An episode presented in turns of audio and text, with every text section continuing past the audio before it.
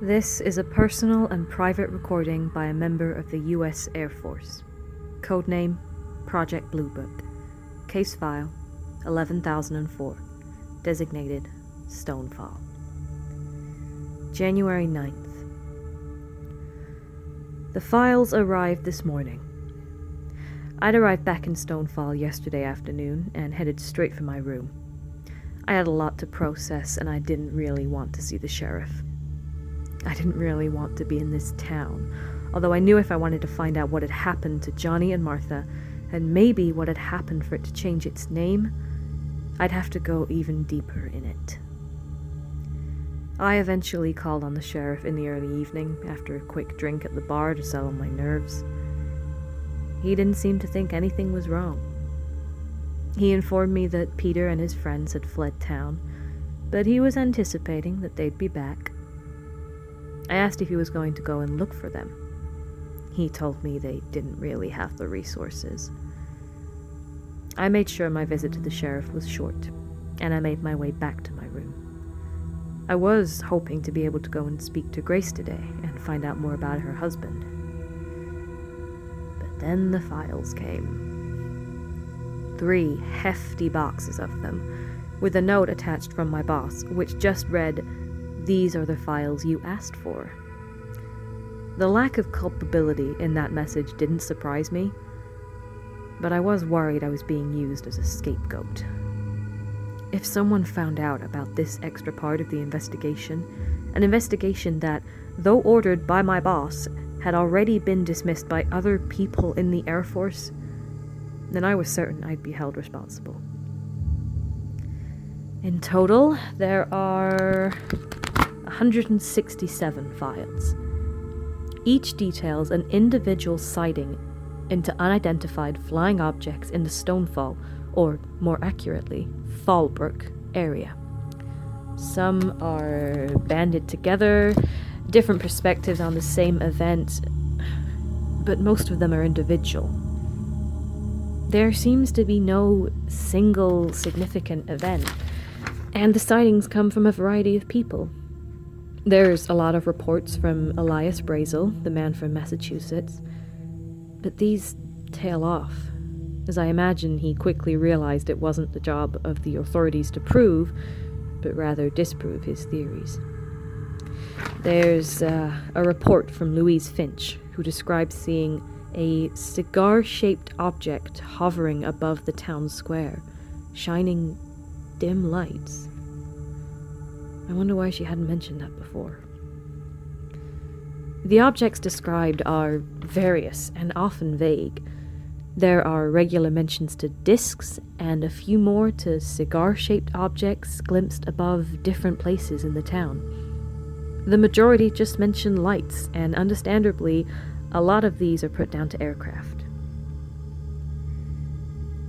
But suppose they're not aircraft. Even if these witness statements are accurate and honest, the Air Force came here and told the sheriff and I that the latest sighting had a logical explanation.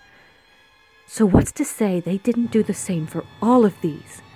And that the truth is that every single one of these 167 sightings is real. That would mean that, in all likelihood, extraterrestrials were responsible for taking Johnny and Martha. How many other people have been taken from Stonefall over the years? There are uh, no mentions to any missing persons. These files pertain exclusively to lights and flying objects, and I wonder if there are others hidden somewhere, or maybe even destroyed.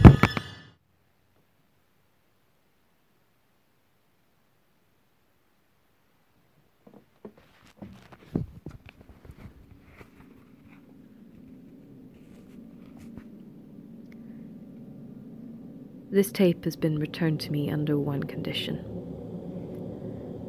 I don't know how much they've taken out. I just wanted to start recording again, straight away. I need to say what's just happened.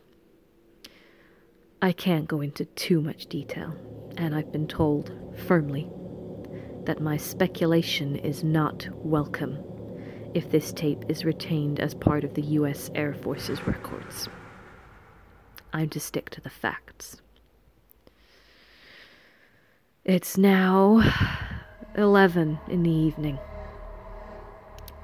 After going through the files, I went to see the sheriff for further updates about the fire.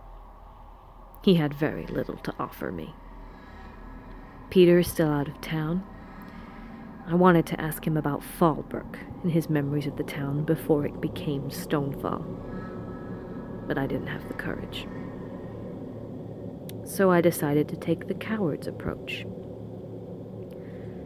I waited till nightfall, and then, when I was sure that I wouldn't be interrupted, I went back into the sheriff's station.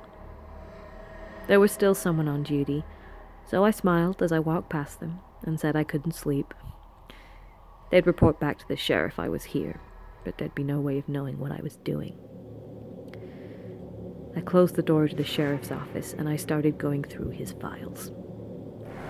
I was worried that he'd have sent any old ones to New Haven for archiving, but I had a feeling that if there was anything he wanted to keep hidden, he'd make sure it was close. My search was fruitless. At first, I checked endless filing cabinets and folders, but there was nothing of interest. I did notice, without really concentrating on it, that there were a lot of reports concerning the manor house that you drive past as you enter Stonefall. I thought that seemed odd. I eventually found something in the sheriff's desk drawer. It was an old file, written by his predecessor, but about him. The sheriff and his father had come into the station to report the sheriff's childhood sighting of a strange man in military uniform. The interview revealed something that the sheriff hadn't told me. On seeing the strange man in uniform, and after trying to talk to him, the sheriff had thrown stones at him. One had hit the man on the head, and though the man did not react to it or show any pain, he started to bleed. But it wasn't like normal blood. It was clear. And in the words of the prepubescent sheriff, the blood shone. I thought back to Louise Finch's story of Johnny and Martha's eyes, glowing, just before they were taken. I spent some time making sure the office was as it had been when I arrived, and I left. But someone was waiting for me outside the station. It was the woman from the bar. I asked her to introduce herself, and she refused. She knew who I was, though. She said my investigation had been of interest, particularly as she believed that it had been discounted by another member of the Air Force. I told her my boss had asked me to stay on. The woman asked me what I'd discovered so far, and I said very little. The town was a hotbed for sightings, and everyone was lying through their teeth but I didn't really know what about. She asked me if I'd collected any evidence beyond what had been taken to New Haven. I told her about the mirror I'd found, and alluded to the missing fragments of the one that had been taken away with the other evidence. She didn't seem surprised by this information. She asked to see the tape recordings I was making of my investigation, and when I showed her them, she wasted no time in removing a large section of it. She seemed to know exactly which part she was aiming for. It was then that she advised me that my speculation wasn't welcome, and that if I had been asked to stay, then I should continue my investigation in a fair and impartial manner. She added that she didn't expect me to find anything.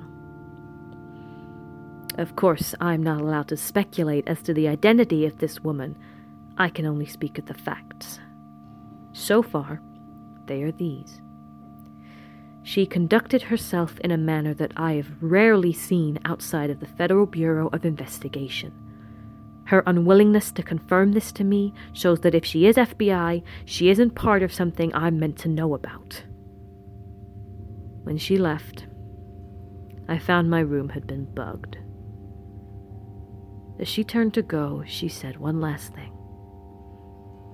It's the house on the hill. and I think I might know what she means.